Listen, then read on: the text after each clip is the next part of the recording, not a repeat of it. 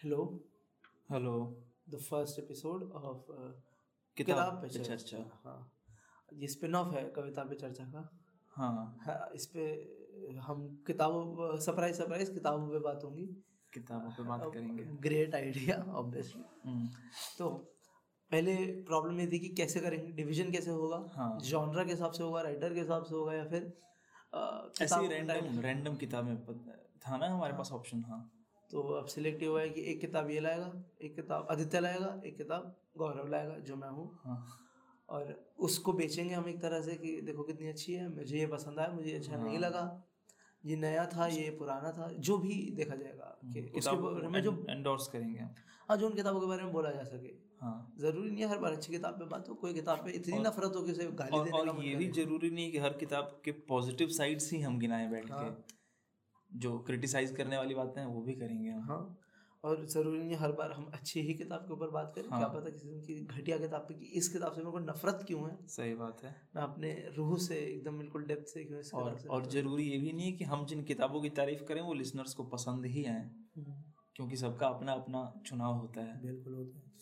तो आप शुरू करो भाई। किसी आप क्या बेचना है? दावा नहीं कर रहे हैं हमें हाँ। आज- क्या बेचना है? आज मैं जिस जो बेचूँगा जिस पे चर्चा होगी वो है Shikari. Shikari. Shikari the hunt. Originally written by Yashwant Chittal. हाँ यशवंत चित्ताल चिट्टाल चित्ताल हाँ। जैसे भी बोल सकते हैं। उन्होंने ये किताब कन्नड़ भाषा में लिखी थी। कन्नड़। ओरिजिनली हाँ। फिर ट्रांसलेट की गई ये किताब। इंग्लिश में प्रतिभा उमाशंकर ना, नाडिगार नाडिगर। नदी हाँ जो भी। नदीगर या नाडिगर के द्वारा। सॉरी फॉर बैड प्रोनाउंसिएशन और इस वाले पार्ट को कोई नहीं अब बच जाने दो थोड़ा बहुत फ़ोन ठीक है तो इंग्लिश में ट्रांसलेट की गई थी प्रतिभा डाल दे। प्रतिभा उमाशंकर ने इसे ट्रांसलेट किया था। अभी हाल ही में ज़्यादा 2016 में आई है शायद ये। हाँ तो अब आगे मतलब तो ये ट्रांसलेट हो गई? ट्रांसलेट होने इंग्लिश में हमने बात कर ली थी। तुम बताओ भाई तुम किस किताब पे चर्चा कर रहे हो आज? पहले आप अच्छा चलो मैं बता देता हूँ। पहले intro कर लेते हाँ। लिहाफ। ठीक इसमत चुगताई 1942 में लिखी गई थी उर्दू में और एक उसके लिए लिखी गई थी जर्नल के लिए। मैगजीन टाइप के लिए और मैगजीन का नाम था अदब ए लतीफ़ा। अदब ए लतीफ़ा। अदब ए लतीफ़ या लतीफ़ा। ठीक है। उसके लिए लिखी गई थी 1942 में गुलाम भारत में। और उर्दू में लिखी गई थी। मैंने इसका हिंदी ट्रांसलेशन पढ़ा है। उनकी किताब कहानियों का कलेक्शन है। प्रतिनिधि कहानियाँ राजकमल से प्रकाशित है। तो उसमें पढ़ी थी। और आगे बात करेंगे। पहले तुम ठीक है शिकारी शिकारी चालू कर दो। शिकारी को कंटिन्यू करते हैं। तो शिकारी में जो मेन कैरेक्टर जिसे हम प्रोटागोनिस्ट भी कहते हैं। प्रोटागोनिस्ट या हाँ तो वो मेन कैरेक्टर है नगप्पा। नगप्पा मेन कैरेक्टर है इस किताब का। और नगप्पा एक साधारण है। साधारण कॉमन मैन है एक आम आदमी है जो कि हद से ज़्यादा ही हाँ जो कि कॉपोरेट वर्ल्ड में काम करता है। हाँ और देखा जाए ये किताब आई थी नाइन्टीज में या लेट एटीज में। तब ठीक से ग्लोबलाइजेशन भी नहीं हुआ था नहीं हुआ था। वो ही नहीं था एक्चुअली चालू ही नहीं हुआ था। तब भी यशवंत चित्ताल ने देख लिया था कि जब एमएनसी आएगी तो ये होगा। क्या होगा हाँ। अंदर की बातें बिल्कुल हाँ। हैं इस किताब में। और बहुत बारीकियाँ हैं इस किताब में। अगर आप चाहें कि इस किताब को एक बार में पढ़ के हंड्रेड परसेंट फिगर आउट कर लें तो शायद पॉसिबल नहीं है। बहुत लेयर्स हैं बहुत साइकोलॉजिकल बातें हैं इसमें जो ट्रांसलेट करा है जिन्होंने प्रतिभा उमा शंकर जी ने उन्होंने लिखा भी है ट्रांसलेटर्स नोट में कि ये किताब इतनी आसान नहीं है। क्योंकि जब इन्होंने पहली बार ये किताब पढ़ी थी इन्होंने खुद ही लिखा है तो इन्हें समझ में आ गया था कि ट्रांसलेट करना बहुत कॉम्प्लेक्स प्रोसेस होगा। हाँ। क्योंकि यशवंत चित्ताल ने जैसे लिखा है चीज़ों को जितनी गहराई से और जैसे जैसे जैसे मोड़ दिए हैं वो आसानी से ट्रांसलेट नहीं किया जा सकता इन्होंने खुद ही बात लिखी है। तो और इवन ये भी लिखा है कि रीडर के लिए भी इसे पढ़ना एक डाउंटिंग टास्क होगा एक चैलेंजिंग टास्क होगा और है भी। जो है बहुत ज़्यादा। है भी। तो बाकी इस कहानी का प्लॉट ये है कि नगप्पा एक इंडस्ट्री में एक कंपनी में काम करता है केमिकल इंजीनियर होता है शायद नगप्पा। हाँ। हाँ। हाँ हाँ। और जो मेन कैरेक्टर है इसमें नगप्पा वो अपने अतीत से बहुत परेशान है। वो अपने अतीत का शिकार है एक तरह से।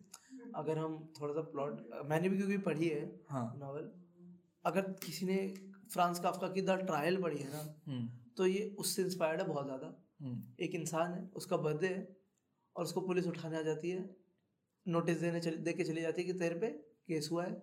ठीक है। तेरी सुनवाई होगी।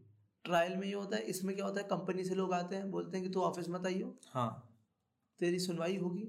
जब सुनवाई होगी तो हुई- छूटेगा कंपनी से। तब काम करेगा तब काम करने का अब तक घर पे रहे। और उसे परेशान करते हैं, इधर जा और उधर जा तो का, किताब काफ़ी काफका एस्क है।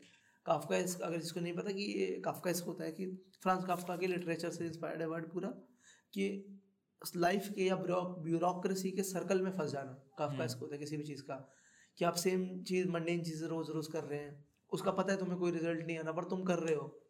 जैसे आजकल कंपनियों में असेंबली लाइन होती है। हाँ हाँ। तो किसी वर्कर को असेंबली लाइन पे खड़ा कर दिया और दिन भर उसका काम है सिर्फ़ पैकेट्स उठा के डालना। हाँ हाँ। पर एटलीस्ट वो कुछ अचीव तो कर रहा है ना पैकेट उठा के डाल रहा है।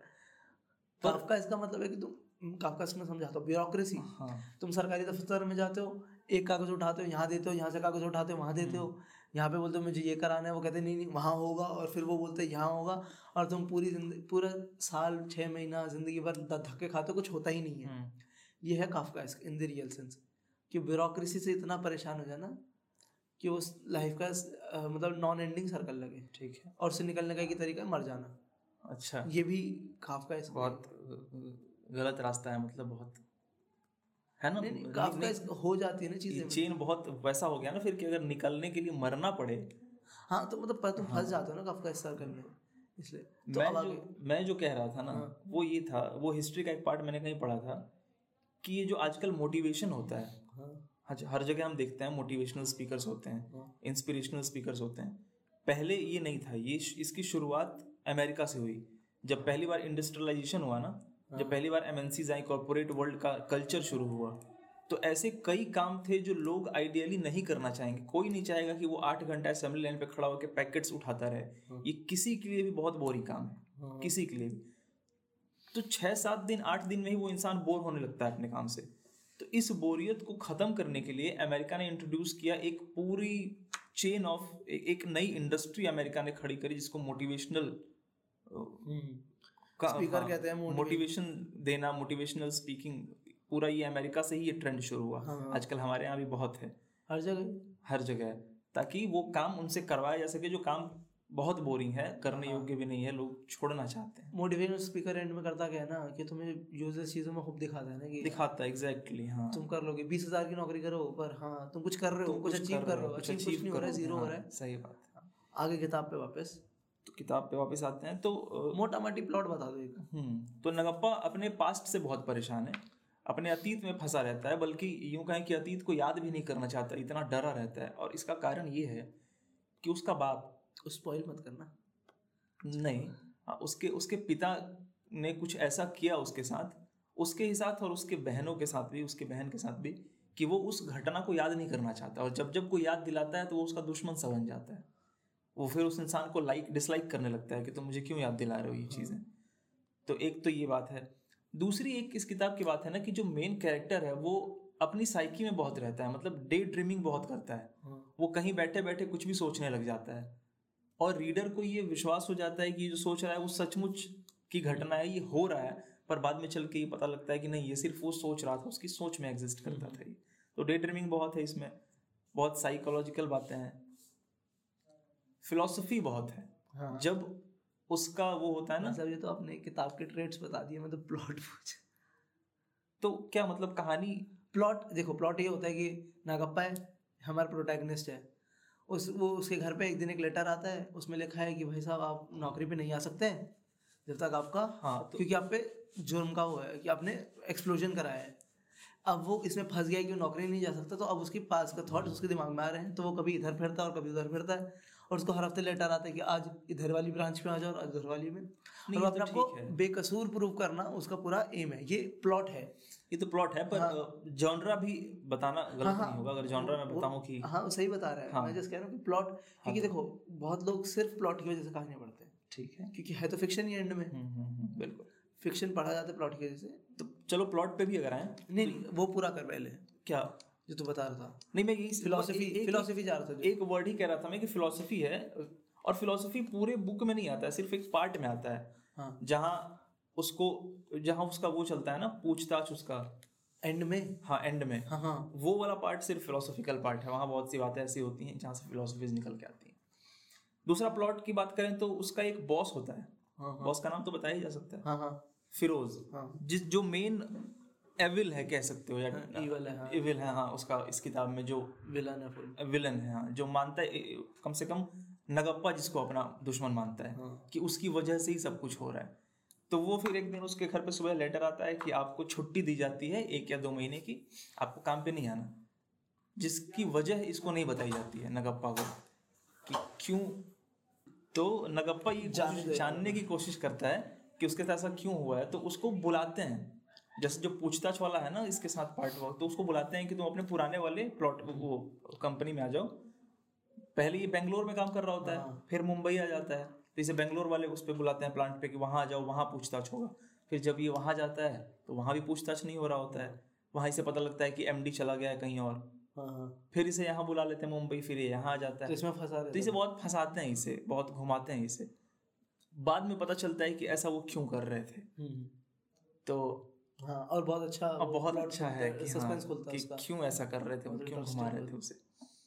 बाकी इसका एक फ्रेंड रहता है बहुत क्लोज फ्रेंड जो बचपन से इसके साथ रहता है जिसका नाम श्रीनिवासा रहता है। हम्म, तो श्रीनिवासा। हाँ तो ये भी कहीं ना कहीं इन्वॉल्व रहता है इसको ऐसा नगप्पा को लगता है। हाँ। इस किताब की खासियत ये है कि हर बात नगप्पा को लगती है। हाँ हाँ। सच हो क्योंकि हम हाँ क्योंकि हम पढ़ भी फ़र्स्ट पर्सन पीओवी पे रहे हैं तो या ना हो हाँ। नगप्पा के पर्सपेक्टिव से ये हाँ किताब नगप्पा ने जो मान लिया है वो सच है वो सच है। तो ऐसे ये किताब आगे बढ़ती है फिर फिर इसको सब पे शक होता है। हाँ। सबको ये कटघरे में रखता है शक के दायरे में रखता है कि सभी इसके दोषी हैं। फिर लास्ट में एक मोटा मोटी यही प्लॉट है इस किताब का। और तुम्हें कुछ अगर याद आता हो इस किताब के बारे में तो बताओ। प्लॉट नहीं मैं तो जो बात मुझे पसंद है इस किताब की वो बहुत ज़्यादा इस पर डिपेंड करता है कि एम्बिगस है। तुम्हें नहीं पता क्या रियलिटी में और क्या नहीं हुआ। और उसका सबसे अच्छा एग्जांपल यही है कि बहुत सारे एक्शंस हैं। तुम्हें लगा कि यहाँ क्यों हुआ? हम्म, एक मिनट ये इसको कैसे पता ये? सही बात। ठीक है? और वो एम्बिगस है उसकी कोई एक्सप्लेनेशन नहीं है ना एंड में ना स्टार्टिंग में। वो तुम्हें खुद से अपने आप से हम्म, थ्रेड जोड़ने पर वो प्लॉट होल नहीं है। एक डिफरेंस होता है एम्बिगस एम्बिगुएट हाँ और प्लॉट होल में। प्लॉट होल होता है कि कंसिडर ही नहीं करा। पहले और स्टार्टिंग से पता है कि ये तो गलती से डल गया। हम्म, नहीं करना था। और ये राइटर की कमी है। ये जानबूझ के रखा गया है। जैसे हारुकी मुराकामी भी करता है कभी कभी हारुकी मुराकामी की किताबों में जानबूझ के प्लॉट होल्स डाले हुए होते हैं। ताकि तुम खुद से कुछ निकाल सको। नहीं हाँ वो इसलिए भी जा- तुम खुद से अपना भर लो। वो बस ऐसे छोड़ रखा भरना भरो नहीं भरना खाली छोड़ो। हम्म, अब ना आगे जाओ तो यहाँ पे खाली नहीं छोड़ सकते तुम तुम्हें अपना तुम्हारा ब्रेन खुद भर देगा वहाँ पे। ये वैसा ही नहीं जैसे जापानीज पेंटिंग्स में होता है। वो कैनवस। को पूरा खाली छोड़ देते हैं और कॉर्नर पे या बीच में कुछ बना देते हैं। और इसका रीजन वो यही बताते हैं कि वो जो एम्प्टी स्पेस है ना वो आपके अपने लिए है कि आप उसमें जो चाहें वो भर सकते हैं। ये मॉडर्न आर्ट है ना ये लोगों ऐसी बनाने के लिए। और बताओ इस पे क्या पसंद पसंद क्या है? इसमें तेरे को सबसे ज़्यादा? मुझे तो सबसे ज़्यादा फिलोसफी और साइकोलॉजी दो ही पार्ट्स लगे इसके। क्या फिलोसफी मतलब? क्या क्या जैसे लाइफ के फिलोसफीज बताता है ना कि हम ज़्यादातर जैसे ये खुद को जब भी ये डे ड्रीमिंग में जाता है तो ये डे ड्रीमिंग से बाहर आके खुद को ये समझाता है कि ये गलत है। हम्म, इसके क्या क्या साइड इफेक्ट्स हैं इसे ऐसा नहीं करना चाहिए। तो एक बात आती है ना जहाँ वो कहता है कि हम ज़्यादातर ज़िंदगी इस बात में बिता देते हैं ifs and buts and maybes में हम अपनी लाइफ बिता देते हैं। जो कभी नहीं होना हम्म, हम वो सोच सोच कर तो ऐसी ऐसी फिलोसफीज भी बहुत हैं इस, इस किताब में। और साइकोलॉजी तो वही है कि क्योंकि कॉरपोरेट पॉलिटिक्स में साइकी की ही तो लड़ाई होती है। और हाथ हाथ तो चलाते नहीं हाथ पैर तो चलते नहीं है। सिर्फ़ माइंड माइंड गेम्स चलते हैं साइकिक हाँ। वॉर्स होते हैं। तो ये दो पार्ट्स मुझे इस किताब की बहुत अच्छी लगी। वॉर्थ रीडिंग है ये किताब पढ़नी चाहिए। और दो बार। हाँ और बल्कि दो बार पढ़नी चाहिए अगर आपको एक बार में नहीं फिगर आउट हुआ। और एक बार में शायद सरफेस लेवल ही स्क्रैच हो सकता है। हम्म। क्योंकि इस किताब में ना अंदर ही अंदर है ना स्टेट पॉलिटिक्स भी बहुत है जो हमें नहीं पता ये लैंग्वेज पॉलिटिक्स लैंग्वेज जातिवाद बहुत हाँ। कन्नड़ और तेलुगु और कन्नड़ मतलब जो जिन जिन स्टेट्स में जैसे हैदराबाद में जाता है तो वहाँ पे जो इसको इश्यूज़ हैं क्योंकि वहाँ के लोग तेलुगु बोलते हैं और ये कन्नड़ बोलता है तो वहाँ के जो उनके इश्यूज़ हैं स्टेट पॉलिटिक्स की मैं वहाँ का हूँ। हम्म। मैं तो भैया मलयाली हूँ मैं तो केरला केरला में होती है मलयालम? हाँ। मैं तो केरला का हूँ तो अलग वो आइडियोलॉजी हम्म, हम्म। और बात करने का तरीका अलग है सोच अलग। और अब तुम किसी और के स्टेट में काम करने जा रहे हो तो वो तुम्हें कैसे ट्रीट कर रहे हैं? बिल्कुल। और वो किस वजह से तुम्हें गलत ट्रीट कर रहे हैं? और जातिवाद के बारे में तो उसमें बहुत कुछ है ही। हम्म, जाति का नाम लेकर और काम हाँ। के बेस पे भी इसमें बहुत कुछ है। मतलब क्रिटिसाइज करते हैं ना कि बता के कि तुम्हारे पापा क्या करते थे तुम्हारी मम्मी क्या करती थी। हाँ हाँ कि तुम हाँ ये वाले अच्छा हाँ इसमें वो वाला पार्ट है ना कि नागप्पा की कास्ट और नागप्पा का हाँ। तुम्हारे पापा ये वाले वो थे और Exactly. नहीं बताते थे तो इस बेस पे भी क्रिटिसाइज करते हैं वो उसको। हाँ क्रिटिसाइज भी नहीं मतलब वो तो वैसे तो घटियापन ही है। हाँ। क्रिटिसिज्म नहीं है पर हाँ जो भी। पर टॉर्चर एक तरह से कह सकते हो मेंटल टॉर्चर हाँ। हाँ। इसको पर ये जो किताब है ये बहुत सब ऐसे ऐसी जगह पे छूती है। और मुझे लगा जैसे देखो जब हम कोई कहानी पढ़ते हैं ना तो उसमें एक सबसे ज़्यादा इशू होता है कि कभी कभी राइटर बहुत ज़्यादा चीज़ें भर देता है। हम्म। एक ही कहानी में जो ज़रूरत नहीं थी। ठीक है? कभी कभी लैक ऑफ़ प्लॉट होता है कभी कभी टू मच ऑफ़ प्लॉट होता है। जैसे हम कहते नहीं कि मतलब खाने की तरह समझ लो कि बिल्कुल नमक मसाले ना हो तो भी खाना खराब है पानी है वो तो उबला हुआ। बहुत और बहुत सारे हैं तो भी कोई फ़ायदा नहीं एकदम सब मिर्ची विर्ची लगेगी मतलब कुछ फ्लेवर ही नहीं आएगा सब गर्म गर्मी लगेगी। तो ये किताब में ये फ़ायदा अच्छा लगा मुझे कि इसमें इतना सब कुछ है इतना सब कुछ इसमें पॉलिटिक्स है फिलोसफीज है इतना सब इसका प्लॉट भी वीक नहीं है बिल्कुल वीक प्लॉट नहीं है बहुत अच्छी कहानी है बहुत न्यू कहानी है। एक्चुअली पहली बार मैंने ऐसे कोई कहानी पढ़ी थी। सब कुछ है। स्टिल वो कहानी स्पॉइल नहीं होती। वो कहीं पे भी उसको ऐसे समझ रहे उसके मैनेजमेंट में इशू नहीं आने देता कि तुझे लगे कि ज़्यादा हो रहा है। क्योंकि बहुत कहानी पढ़ते हुए ज़्यादा लग कि नहीं अब ज़्यादा हो रहा है ये नहीं हो सकता। ये नहीं होने देते। इसको बहुत अच्छे से मैनेज कर रखा है। बिल्कुल। बैलेंस्ड है बिल्कुल। हाँ बहुत बैलेंस है। मतलब पता है मेहनत दिख रही है इसमें कि बहुत सालों मेहनत हुई है इस किताब को लिखने में। और ये तेरा लैक ऑफ़ प्लॉट और ओवर प्लॉट को अगर मैं एक एग्ज़ाम्पल समझाऊं अभी क्लिक किया मेरे बंग बंगाल के दो राइटर्स बहुत महान। रविंद्रनाथ टैगोर। एक आर्यन टैगोर और एक छोटो अच्छा, बंकिम चंद्र चट्टोपाध्याय ने जिन्होंने वो लिखा था सावित्री। जो जेल गए थे जो पॉलिटिकली एक्टिव हुआ करते थे और फिर जेल चले गए थे और जेल से जब निकले तो स्पिरिचुअल लीडर बन के निकले। मुझे नहीं याद। गूगल कर लो। मुझे बंकिम चंद चैटर्जी और इन सब का तो नाम पता है। हाँ, यही सब सुने हैं। मुझे नाम याद था उनका अभी अभी वो तो नहीं है जिन्होंने स्लिप करके अरविंदो श्री श्री अरविंदो अच्छा। श्री अरविंदो तो ये दोनों कंटेम्पररी राइटर्स थे बंगाल बंगाल के। अच्छा अच्छा अच्छा। हाँ। तो इन दोनों में ये बात दिखती है कि आर एन टैगोर बहुत कम लिखते हैं और बहुत कुछ कह देते हैं। गीतांजलि की तरह गीतांजलि में। और सावित्री में और अरविंदो बहुत कुछ मतलब शब्दों का इतना ज़्यादा अतिक्रमण है वहाँ। मीनिंग्स उतनी ही निकलती हैं शायद उससे भी कम निकलती हैं पर शब्द ही शब्द भरे पड़े हैं। भारी बहुत है? हाँ बहुत भारी भरकम है।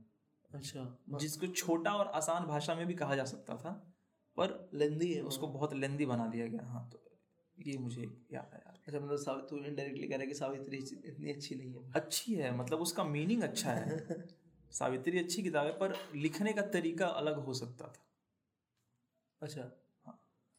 तो यही बात है कि इस किताब में बहुत अच्छे से मैनेज करा है। बहुत अच्छी ये सब कुछ फिट हो और बड़ी भी नहीं है तीन सौ कुछ पन्ने की है साढ़े तीन सौ पन्ने की है तीन सौ। इतने से पन्नों में इतना सब कुछ साढ़े तीन सौ पन्ने। साढ़े तीन सौ पन्ने। इतना सब इतनी छोटी सी किताब में मैनेज कर लेना। और इसमें कोट्स बहुत अच्छे अच्छे हैं इवन ट्रांसलेशन में कि every every action has its have hidden motives behind it लिखा हुआ है यहाँ पे कहीं पेन निकाली हुई है अच्छा। रूम में बड़ा अच्छा कोट है। यार नहीं मिल रहा। बड़ा अच्छा कोट था इसमें कि every action has its hidden meaning behind them ऐसे करके अच्छा। उसको मतलब समझाते हैं कि जो भी तुम करते हो उसके पीछे सौ मीनिंग्स होते छुप के जो तुम्हें पता भी नहीं होते यार। ये दस्तूर कहता है शायद। हाँ। ये दस्तूर कहता है हाँ, हाँ, नगप्पा से। हाँ हाँ हाँ। सही कह रहा है। तो इसमें बहुत अच्छे अच्छे कोट्स हैं जो हाँ। यूज़ भी कर सकते हो तुम अपने लिखने में भी। और ये तो ट्रांसलेशन है सोच कितना लॉस्ट इन ट्रांसलेशन हुआ होगा। में Exactly, वो तो एसेंशियल है ना।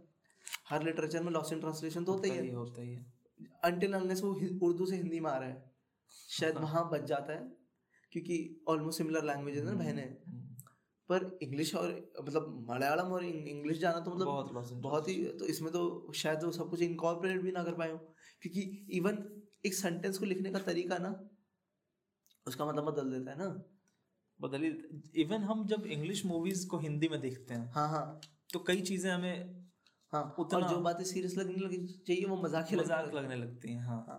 तो उसको एक तो ट्रांसलेशन ट्रांसलेटर ने मेहनत बहुत करी इस पे हम्म, जो दिखता है कि मतलब नहीं हो पाता। ये ये शायद आम ट्रांसलेटर इतने कमाल तरीके से नहीं कर अच्छा हम एक एक आध दो लाइंस अगर पढ़ना चाहें जो बिल्कुल तो पढ़। बिल्कुल पढ़ सकते हैं। प्लीज़ जैसे इस किताब में एक लाइन लिखी है ये मैं कह रहा था ना फिलोसफी वाले पार्ट हाँ हाँ। उसी में समझ लो इसे कि दस्तूर समझाता है जब नकप्पा को। हाँ हाँ। तो कहता है कि I know you are true मैं जानता हूँ कि तुम तुम सही वाले साइड खड़े हो। But truth is not self evident अच्छा। अच्छा Nor- अच्छा अच्छा है बोलो। nor does it automatically prove itself based on reality as you think it does. हाँ। तो उसे समझाता है कि मैं जानता हूँ तुम सच हो पर सच खुद को साबित नहीं कर सकता। हाँ। उसे साबित करने के लिए बहुत तरह की प्रूफ चाहिए और और भी चीज़ें प्लानिंग स्ट्रेटजी चाहिए। कैसे उसको तुम प्रूव करोगे? सेल्फ एविडेंट नहीं होता ट्रुथ ऐसी ऐसी बातें लिखी हैं बहुत अच्छा और इतना मेहनत है हम्म। पढ़ना भी बहुत मेहनत है वैसे इसको। क्योंकि बीच में एक पॉइंट आएगा शायद स्टार्टिंग का बीस पेज बीस परसेंट बहुत इंटरेस्टिंग है। बीच में एक स्लम्प आएगा जहाँ पे तुम्हें लगेगा कि मुझे कुछ समझ नहीं आ रहा। हाँ एग्जैक्टली ये वाला पार्ट आएगा। बीच में बहुत पार्ट आएगा मुझे कुछ समझ ही नहीं आ रहा है हो क्यों रहा है कहाँ जा रहा है प्लॉट तुम खो जाओगे। पर वहाँ पे छोड़नी नहीं है इस किताब को। एक और बड़ी एंड में जाके एंड में नहीं सिक्सटी परसेंट जब ट्वेंटी से लेके सेवेंटी तक हाँ। ये चलेगा कि क्या हो रहा है? क्यों हो रहा है? मुझे समझ ही नहीं आ रहा। हाँ, मतलब, ये इधर क्यों गया? या इसने ये क्यों बोला? क्लियर इमेज नहीं दिखेगी एक पार्ट हाँ, टाइम पे आके। इसने ये क्यों बोला? तुम बार बार पढ़ोगे। पर सेवेंटी के बाद जब थर्ड एक्ट आएगा थर्ड पार्ट आएगा हम्म। है ना? वो सब रिजॉल्व कर देगा। वो तुम्हें सब समझाएगा सही से। लिटरली किताब तुम्हें सही से समझाएगी कि हुआ क्या है तेरे साथ। उसने नागप्पा को भी ट्रिक करा है तुझे भी ट्रिक करा है। सब सही सही बात रीडर को भी ट्रिक करा है इसके रीडर को भी ट्रिक करा एग्जैक्टली हाँ। एक और बात है जो बहुत खास है। बताओ। ये दस्तूर वाला जो पार्ट है ना हाँ। ये बहुत कुछ सिखाता है। मतलब दस्तूर हाँ उसको जब समझा रहा होता है। हाँ उसको सब कुछ। तो वो नागनाथ को भी बहुत कुछ सिखाता है और हाँ। रीडर को भी बहुत कुछ सिखाता है। यहाँ नागनाथ को ना एक नागनाथ यहाँ नगप्पा को ही कहा जा रहा है। हम्म, नगप्पा को ये लगता है कि वो सिर्फ़ अपने मेरिट के बेस पे और सिर्फ़ अपने टैलेंट के बेस पे अपने टैलेंट के बेस पे आगे चला जाएगा। हाँ। कॉर्पोरेट में बहुत ऊपर चला जाएगा। तो दस्तूर से समझाता है कि इट्स नॉट इनफ तो दस्तूर से समझाता है कि it's not enough to have great ambition to rise in your profession mister Nagnath also merit alone will not take you there बहुत you seem to think, you need all the strategies you can marshal, along with skill and dexterity to climb up. अरे तो हर हमें भी हर job job से पहले college वाले समझाते हैं ये सब हाँ। चीज़ें इनडायरेक्टली बस। कि सिर्फ़ डिग्री नंबर लेने ज़रूरी नहीं होगा टैलेंट और डिग्री से ही तुम्हें बहुत ऊपर ऊंचाई नहीं मिलेगी। तो ठीक है बाकी अब कंक्लूड मेरे करते लिए तो इस किताब टेन आउट ऑफ़ टेन है ये किताब हाँ, शायद मेरे लिए मैंने इतनी कमाल हिंदी इंडियन नॉवल नहीं पढ़ी। मतलब इंडियन लैंग्वेज में लिखी हुई नॉवल नहीं पढ़ी। हम्म, अभी तक जितना मैंने हाँ, पढ़ा है हाँ। कम पढ़ा है इंडियन इंडियन लैंग्वेजेस में लिखा हुआ पर हाँ अभी तक इसके बराबर नहीं पढ़ी। ये बहुत सुपीरियर काम है। ये मतलब ये पूजनीय है अपने हमें किताब ये तो पढ़ाने लायक है। अगर और खरीद सकते बहुत सस्ती भी है। ये नहीं अभी तूने जो बात कही ना बिल्कुल सही है। ये पढ़ाने लायक है। हाँ। ये पढ़ाने लायक ये एकेडमिक्स में अगर हो ना हाँ। तो इससे बच्चे बहुत वैल्यू सीखेंगे। हाँ। हाँ अगर लिटरेचर वाले बच्चे हैं हाँ। या- फिर रेगुलर बच्चों को भी खुद पढ़नी चाहिए एक बार। तुम्हें पता चल जाएगा कि क्या होता है। एक आइडिया लग जाएगा कि जो सपने देख रहे हैं अपन कॉर्पोरेट जॉब के वो नहीं है। नहीं होता। एक्चुअली में है क्या? मैं जो कहानी लाया था। हाँ अब अब अब इस किताब को समाप्त करते हैं। हाँ। मेरी शॉर्ट स्टोरी है। ठीक है। जो लाया हूँ लिहाफ। लिहाफ लिखी इसमत चुगताई ने 1942 में उर्दू में एक मैगजीन के लिए लिखी थी जर्नल के लिए अदब अदब लतीफ़। लतीफ। ठीक है? जब हुआ क्या? जैसे ये आई शॉर्ट स्टोरी तो हंगामे मच गए। हम्म। लोगों ने शोर मचाना चालू कर दिया ऑब्सिनिटी के चार्जेस लग गए इन पे कोर्ट में। एग्जैक्टली तो था कि इसमत चुगताई से कि आप सॉरी बोल दीजिए। आपने ऑब्सिनिटी बदतम मतलब बेहूदगी करी है। हम्म। हाँ तो मैं कहा था उन पे चार्ज के लगे। के चार्जेस लगे। और पूरा पॉइंट ये था कि मैं सॉरी बोल दो। आपने बदतमीजी करी है सॉरी बोल दो मान जाओ। और एक्सेप्ट कर लो कि अब से नहीं करेंगे। ठीक है। तो इसमें चुगताई ने ऑब्वियसली मना कर दिया कि भाई ऐसे कैसे? घर का राज थोड़ी ना जैसे भगत सिंह से कहा था कि आप माफ़ी मांग लो। मैंने, हाँ, छोड़ दे। कह रहा अरे माफ़ी मेरे को तो गोली मारो। हाँ सही बात। तो उनसे भी बोला गया। इन्होंने केस लड़ा कोर्ट में केस लड़ा और केस ही जीत गई एंड में। और जीती किस बेस पे? कि हम और बड़ा ट्रिकी तरीके से जीते। और ट्रिकी ये पूरी कहानी ही बहुत ट्रिकी है। इन द सेंस लिखा बड़े तरीके से है बड़ा फंसा के लिखा है। डायरेक्टली कुछ नहीं है। इन्होंने भी लिखा कि हमने डायरेक्टली कोई ऑप्शनिटी नहीं है। सजेस्टिव है और एक बच्चे का एक्सपीरियंस है। इसमें कुछ भी बदतमीजी नहीं है। इवन उन्होंने विकीपीडिया में लिखा कि वो प्रोसिक्यूटर को किताब देते हैं। शॉर्ट स्टोरी आप इसमें ढूंढ के बताइए कहाँ ऑप्शनिटी है। पिन करिएगी। ये बदतमीजी का वाला सेंटेंस है। ये ये गली गंदी गाली है। ये कुछ है। नहीं कर पाए। और वो केस जीत गई। और अगर किसी को पता हो एक बहुत इंटरेस्टिंग चीज़ बताते हैं। एक एंथोलॉजी कलेक्शन आया था शॉर्ट स्टोरीज का। ठीक। बाद में अंगारे के नाम से। अच्छा। अंगारे। उसमें उर्दू के बड़े बड़े राइटर्स मंटो और साजद साजद हसन हाँ। और ये साजद सादत साजद हसन नहीं है सादत हसन मंटो तो उनका पूरा नाम है। और एक साजद अली भी शायद राइटर थे। और अली हमजा ऐसे ऐसे करके नाम अली रज़ा ऐसे ऐसे करके नाम के राइटर थे। बहुत सारे उर्दू के पॉपुलर जो मैंने नहीं पढ़ा ऑब्वियसली ठीक। और उसमें चुगताई भी। उनकी छोटी शॉर्ट स्टोरीज का कलेक्शन था वो भी बैन हो गया था। अच्छा। पाँच डेकेड शायद बैन रहा था वो। मतलब पचास साल बैन रहा था वो कि ये पढ़ने लायक नहीं है बच्चों के। तो हमेशा से रेवोल्यूशनरी रही है आ, इसमें चुगताई और इस कहानी के बारे में अगर मैं बताऊँ तुम्हें इस कहानी का क्या है प्लॉट प्लॉट बिल्कुल बेसिक अगर मैं उसका थ्रेड तोड़ूँ ना तो थ्रेड जो है बेयर ये है कि एक लड़की है बड़ी शैतान है। लड़ती रहती है अपने घरों में अपने भाइयों से। टीनेजर लड़की जिस हिसाब से मुझे समझ आ रहा है पंद्रह सोलह साल की। ठीक है। और अपने भाई से लड़ती है अपने भाई के दोस्त से गुथाई मार पिटाई में लगी रहती है उसे पीट रही है कभी जूता में पेल चलती रहती है। तो उसकी माँ उससे गुस्से में रहती है क्या बदतमीज पागल लड़की है तो लड़कों से लड़ती रहती है आदमियों की तरह बिहेव करती है। मौसी कहाँ रहती है अपने वो? सुनो तो अपनी मम्मी के यहाँ रहती है। अच्छा। उसकी मम्मी उसे ले जाती है कि मैं मामा के घर जा रही हूँ आगरा तू भी मेरे साथ चल।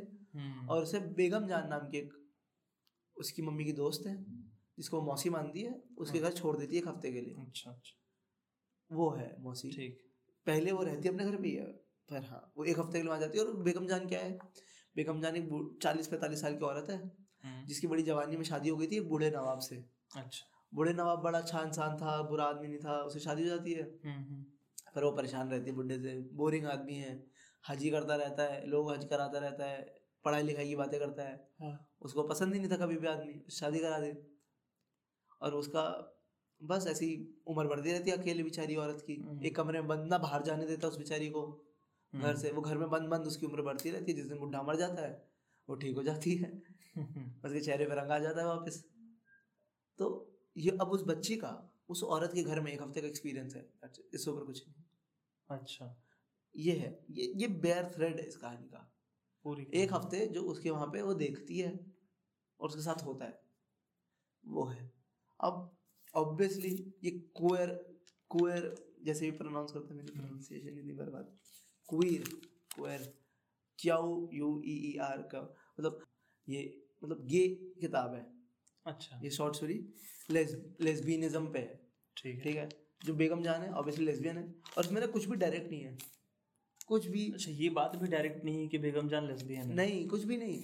इवन उनके जो पूरे एक्सपीरियंसेस हैं उनको भी डायरेक्टली नहीं लिखा लिखा है पर डायरेक्टली नहीं लिखा है। इवन ये किताब पे चाइल्ड अब्यूज पे भी है। अच्छा। जो हम बच्चे को फॉलो करते हैं ना हम्म, हम्म, उसके साथ अब्यूज भी होता है उस घर में सेक्सुअल अब्यूज अच्छा। ये उसके बारे में भी बताती है पर वहाँ पे भी डायरेक्टली कुछ नहीं बताती है। बस तुम्हें फील कराएगी कि शायद तुम्हें महसूस हो जाएगा कि शेट ये ये अब्यूज़ ही है जो हो रहा है यहाँ पे सेक्सुअल अब्यूज़ हो रहा है। डायरेक्टली किताब कुछ नहीं बोलेगी। डायरेक्ट किताब तो दिखाएगी कि देखो जैसे हमारी सोसाइटी है समाज की तरफ़ दिखाएगी देखो ये तो आह ये तो मज़ाक है घर के मज़ाक है बस। हम्म, ये तो ये थोड़ी ना कुछ है इससे थोड़ी ना कुछ होता है। पर वो तुम्हें फील हो जाएगी शेट ये अब्यूज़ ही हो रहा है। इसका तो बहुत अच्छा पार्ट है। अगर मैं दिखाऊँ ना एग्ज़ाम्पल दूँ कि कैसे इनडायरेक्टली चीज़ों को कहते हैं तो रुको मैं बताता हूँ। देखो एक लाइन है पढ़ के सुनाता हूँ मैं। हर करवट पर लिहाफ नई नई सूरत बनाकर दीवार पर साया डालता। मगर कोई भी साया ऐसा ना था जो उन्हें जिंदगा, जो उन्हें ज़िंदा रखने के लिए काफ़ी हो। ऐसे ऐसे और और भी सुनाता हूँ। और एक दो तो बहुत अजीब है। कि कच्ची अम्मियाँ खट्टी होती हैं, बेगम जान। अरे। और एक और बताऊँ तो बहुत, ये तो महसूस ही हो जाएगा कि ये तो कहाँ जा रही है बात। चपड़ चपड़ कुछ खाने की आवाज़ आ रही थी। जैसे कोई मज़ेदार चटनी चख रहा है। अरे यार। हाँ तो देखो ये सजेस्टिव है। हम्म। भैया लिखा तो कुछ भी नहीं है। एक बच्ची के दिमाग में ये थॉट आया कि चमड़ चमड़ चटनी खाने के बाद। पर ये सजेस्टिव है तुम्हें समझ आ रहा है कि बात क्या होती है बहुत स्मार्टली और स्किलफुली लिखा हुआ है ये। कितनी पसलियाँ होती हैं एक तरफ़ नौ और दूसरी तरफ़ दस। ये हटाओ तो हाथ। हाँ एक दो तीन गिन रही हाँ तो इसमें इसमें देखा जाए ना ये बड़ी सीरियस है पर फनी भी है। जैसे ये बातें पढ़ के फनी लगती हैं। हम्म, हम्म, पर तुम जब तू उस बच्ची के पॉइंट ऑफ़ व्यू से एक्सपीरियंस करेगा ना हम्म, वो सब ये कंसिडर करेगा कि अरे यार उस बच्ची के साथ क्या हो रहा था वहाँ पे उस घर में? वो क्या देख रही थी या क्या सुन रही थी? और वो बच्ची कॉन्स्टेंटली बोलती है दो दिन के बाद कि मुझे घर जाना है मुझे घर वापस जाना है। पर वो घर भी वापस नहीं जा सकती है। तो तुम्हें पता चलेगा ये काफ़ी डार्क कहानी है बहुत ज़्यादा डार्क है एक्चुअली तो ये बच्ची जो है इसकी माँ कहाँ रहती है उस दौरान? इसकी माँ गई है आगरा। मामा के घर पे पर साथ लेके नहीं गई है। हम्म, इसकी माँ इसे यहाँ छोड़ के चली गई क्योंकि इसी बच्ची को शौक है इसके घर पे रहने का बेगम जान के। हाँ। और यहाँ पे कैरेक्टर जो है ना मेजर वो एक तो वो लड़की है उसका नाम नहीं है कुछ भी। बेगम जान है। और बेगम जान की महसूस महसूस होती है ना जो मसाज करती हैं हम्म, वो है रब्बो। जिसको नहीं पता मसाज करने वालों को रब्बो कहते हैं उर्दू में। मुझे भी पहली बार पता चला है पढ़ के रब्बो तो वो है। अब तुम्हें पता चलेगा कि इसमें बहुत सारा पार्ट है कि बेगम जान को खुजली बहुत होती है बेगम जान मालिश बहुत कराती है बेगम जान दो दो घंटा नहाती है तो रब्बो के साथ सोती है रब्बो के साथ खाती है रब्बो के साथ उठती है। और चद्दर में हाथी बनता है तो ऐसी ऐसी बातें हैं। मैं इसको सही है। अब मैं इसको क्या ही किसी को एक्सप्लेन करूँ? कुछ नहीं सेल्फ एक्सप्लेनेटरी है। ये अब सबके दिमाग इतने तो काम करते ही हैं शायद कि ये वो क्या कह रही हैं। पर ये तो शायद राइटिंग का कमाल है और कमाल है, 1942 में तुम ऐसी कहानी लिखो मतलब ये कहानी लिखो इतनी ब्रेव इतनी खुली हुई। और साथ साथ बंद भी। हाँ और तुम बच भी जाओ कुछ मतलब मीनिंग्स के अ, हाँ। हवाले से खुली हुई हाँ। और शब्दों के हवाले से बंद। हाँ और तुमने लिखा बहुत बड़े तुमने एक्सप्लेन करा इसे। हाँ। तुम इसे लिखो और कोई भी पॉलिटिकल प्रॉब्लम में ना पड़ो समाज की कि क्योंकि उस टाइम पे तो मुझे नहीं लगता कि और कम रूढ़ीवादी होते होंगे बल्कि ज़्यादा ही होते होंगे आज से तो। और क्या बहुत ज़्यादा। हाँ तो उन सब के अवॉइड करते हुए आराम से साइड से निकलते हुए हम्म, तुमने जो कहना था कह दिया और जिसको समझना था समझ गए हो। तो ये बड़ा क्रिएटिव राइटिंग है और ये शायद इससे पता चलता है ना कि शायद तनाव बड़े समय में तनाव का समय होता है ना जब बुरे हालात। हम्म टेंशन और जब सरकारें दबाती है या कोई भी सामाजिक दबाव होता है तो अच्छा आर्ट बाहर आता है। एग्जैक्टली है ना? क्योंकि ये तो अच्छा खासा एग्ज़ाम्पल है मतलब अंग्रेज़ सरकार भी तुम्हारे सर पे जो इसी के लिए बैठी है ब्लास्फेमी और ऑब्सिनिटी के, के कानून लेके तुम्हारा समाज भी बैठा है रिलीजियस गुरु भी बैठे हुए हैं।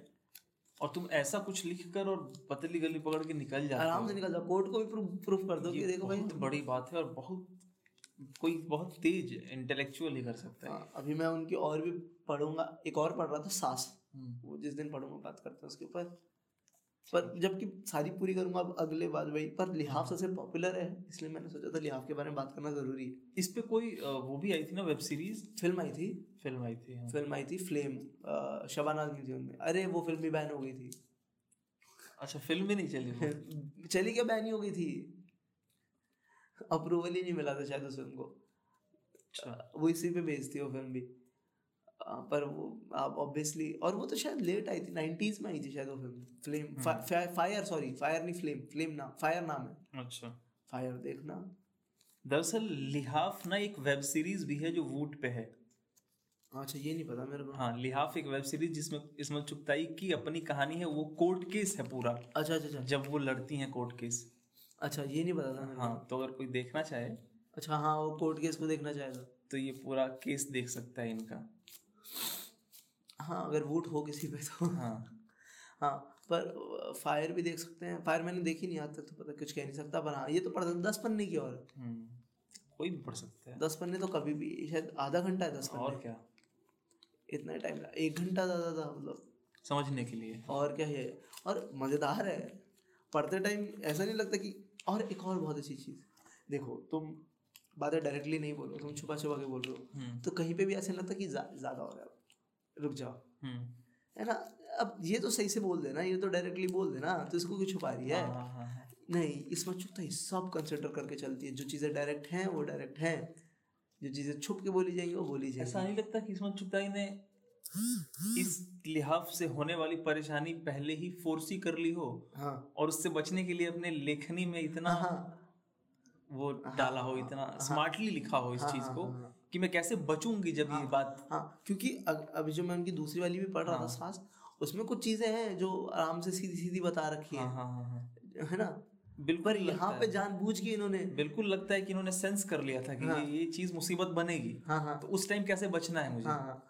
उसकी तैयारी पहले और इनके है। दो सादत हसन मंटो थे जिनका हाँ। एक्सपीरियंस बहुत अच्छा है कोर्ट्स में। मतलब उनकी तो हर हफ़्ते का था ना उनका दूसरा घर हुआ करता था लाहौर कोर्ट क्योंकि जाना ही वहाँ तो। जैसे हम जाते हैं ना कॉलेज जाना ही है। हम्म। तो हाँ ये कहानी है। लिहाफ अच्छा मैं क्या कह रहा without any disrespect to Saadat Hasan Manto. अरे जीने सादी है। हाँ। और मुझे लगता है सादत हसन मंटो को अगर कोई डिसरिस्पेक्ट डिसरिस्पेक्ट करेगा तो उन्हें बुरा भी लगेगा। और कोई करेगा भी नहीं मतलब हाँ, वो तो बहुत खुले हुए आदमी थे ना। जो जानता होगा उनके काम को उनको शायद वो डिसरिस्पेक्ट उन्हें मुझे पूरा यकीन अगर मैं सादत हसन मंटो को कोई साद मंटो को कोई मुँह पे डिसरिस्पेक्ट करे तो शायद माँ की गाली दे देंगे वो। क्योंकि मंटो का नेचर तूने देखा है। हाँ। मतलब किसी किसी बातें करना कि अगर मैं अगर अगर मैं जो कहानियाँ लिखता हूँ वो बदतमीजी हैं तो फिर ये समाज रहने के नाकाबिले बर्दाश्त है। मतलब ये उसका मतलब ऐसा होता है कि अगर मेरी कहानियाँ गंदी है ना तो फिर ये समाज भी गंदा ही है तुम्हारा। तो ऐसी ऐसा एटीट्यूड रखने वाला इंसान उसको मेरे को नहीं लगता उसको बुरा लगेगा। वो तो बुरा बोल के जाएगा ना फिर। मिलता जुलता ना एटीट्यूड गालिब का भी था। उनका एक नज्म है मुझे नज्म नहीं शेर है मुझे याद नहीं आ रहा। जिसमें उन्होंने यही बात कही है कि अगर मेरी लिखी हुई चीज़ तुम्हें पसंद नहीं आ रही तो भाड़ में जाओ। कौन सा शेर है? पता नहीं मुझे याद मैं देख देख के बताऊँगा। डायरेक्ट लिखा है कि अगर मेरी लिखी हुई की बात तुम्हें पसंद नहीं आई। हाँ। भाड़ में जाओ। हाँ, नहीं गालिब का तो एटीट्यूड वहाँ पे भी नज़र आता है ना कि पूछते हैं कि कौन है गालिब। अब आप ही बतलाएँ कि हम बतलाएँ क्या, क्या? अबे हाँ। बहुत एटीट्यूड से तुम, तुम राजा साहब हो। कितना इगोइस्टिक आदमी है। हाँ। तो मतलब मेरे हिसाब से सबको पढ़नी चाहिए एक बार। और मुश्किल है। हम्म, मुश्किल किस सेंस में? पढ़ने में थोड़ी सी ऐसा अनकंफर्टेबल लगेगा शायद पहली बार। थोड़ी सी उर्दू के वर्ड आएँगे जो समझ नहीं आएँगे। हम्म। बाकी आसान है। एक बार एक बार पार हो जाएगा तो हो जाएगा। एक बार पढ़ लो। और शायद बड़े लोग ही फिगर आउट कर पाए कि लिखा क्या है। मतलब अगर कोई चौदह साल का बच्चा लेके बैठ जाए तो शायद वो ना समझ पाए कि लिहाफ क्या पता? है। ये तो मुझे लगता शायद हाँ चौदह साल के बच्चे को शायद पता भी ना हो लिहाफ है हाँ, भी हाँ। कि नहीं है कौन नहीं अगर कोई सुन भी रहा हो तो। हाँ अठारह साल से ऊपर के लोग इस पढ़े वैसे तो। हाँ। लिहाफ का मतलब क्या होता है? कंबल रजाई चद्दर। हाँ लिहाफ। हाँ चद्दर मतलब होता है प्रोड्यूसर साहब। मतलब जो ढकने के काम है खुद को। ठीक है। पर यहाँ पे अलग ही काम है उसका मतलब। हाँ एक और बहुत चीज़ एक मेटाफर मिला यहाँ पे हम्म, कि यूजुअली हम लिहाफ को किस लिए यूज़ करते हैं ना? ढकने के लिए छुपने के लिए। हम्म। शर्म। तो यहाँ पे भी वही है। लिहाफ वही ढकने वाली चीज़। हाँ। इस हाँ इस कंबल या रजाई हाँ, जैसा कुछ। इस इस किताब में भी इस्तेमाल आमतौर पे लोग ऐसे सोचते हैं कि हम अच्छी चीज़ को छुपा के रखेंगे ढक के हम्म, रखेंगे। हम्म, यहाँ पे यहाँ पे छुपाने की बात हो रही है कुछ। हाँ, यहाँ पे अलग तरीके से इस्तेमाल इस्तेमाल करा है बहुत मस्त है। यहाँ पर हाथी को छुपाने यहाँ के लिए लिहाफ और जो हया और शर्म वाला है ना हम्म। उसको बहुत बढ़िया तरीके से प्ले करा है इन्होंने। जो रिलीजियस होता है ना कि शर्म बंद पर्दा हाँ, हया उसको जो प्ले करा है ना इसने इसमें इसमें चुता जी ने अरे यार बहुत मज़ा है मतलब एक बार पढ़ो सब पढ़ो प्लीज़ हाँ। अब ठीक है दो किताबें हो गई हमारी। शिकारी द हंट। और लिहाफ। लिहाफ। बाय आज के लिए इतना ही पर्याप्त है। अगले हफ़्ते फिर आ जाएँगे। अगले हफ़्ते फिर मिलते हैं। अगर किसी के पास सजेशन हो तो आगे दे सकते हैं इंस्टाग्राम पे हाँ। मुझे। या फिर मेल कर दो अगर कोई ज़्यादा ही भला इंसान हो तो। हम्म, हम अपनी तरफ़ से तो पूरी कोशिश कर रहे हैं कि अच्छी चीज़ें लेकर आए। हाँ? अगर तुम्हारे पास कोई सजेशन हो शायद ये किताब पे बात कर सकते हो। हम्म। हमने पढ़ी होगी तो हम कर लेंगे। कर लेंगे। आपकी किताब हो बहुत अच्छी किताब होगी तो इतना भी इतनी जहमत भी उठा लेंगे कि हम पढ़ लें वो उठा के पढ़ ले हाँ। हाँ। तुम्हारी किताब हो तुम अपनी किताब हमें भेज दो हम पढ़ लेंगे। बिल्कुल। है ना? पढ़ लेंगे यार। अच्छा हार्पर कॉलिंस आई थी वो तो पढ़ी नहीं। अरे वो किताब क्या वो अलग कहानी है हाँ दोनों ही का किताबें मेरी वाली भी तेरी वाली भी। ए, तेरी। हाँ तीनों लोगों तुम्हें कौन सी मिली थी भाई? याद नहीं मेरे को but love love triangle type कुछ था अच्छा मतलब नहीं पढ़ने लायक किताब। हाँ। हाँ, मेरी भी पढ़ने लायक नहीं थी। मैंने उसको सजा के रखा है कि मैं किसी को कभी गिफ्ट दूँगा। हाँ देखने में अच्छी की हाँ हाँ। कवर बहुत सुंदर है मेरा भी cover हार्पर है। ना कवर सुंदर होता है। किताब कैसी भी अंदर अब इससे हमें कहा हार्पर कॉलिंस को भी पैसे नहीं देगा। तुमने पहले एपिसोड में बोल दिया कि हार्पर कॉलिंस की किताब बड़ी सुंदर होती है अंदर पर, पर बहुत बड़ा पब्लिकेशन है। बड़े मालिक बुरा नहीं मानेंगे। हाँ, बड़े मालिक बुरा नहीं मानेंगे। तो on that note I think आज चलते हैं।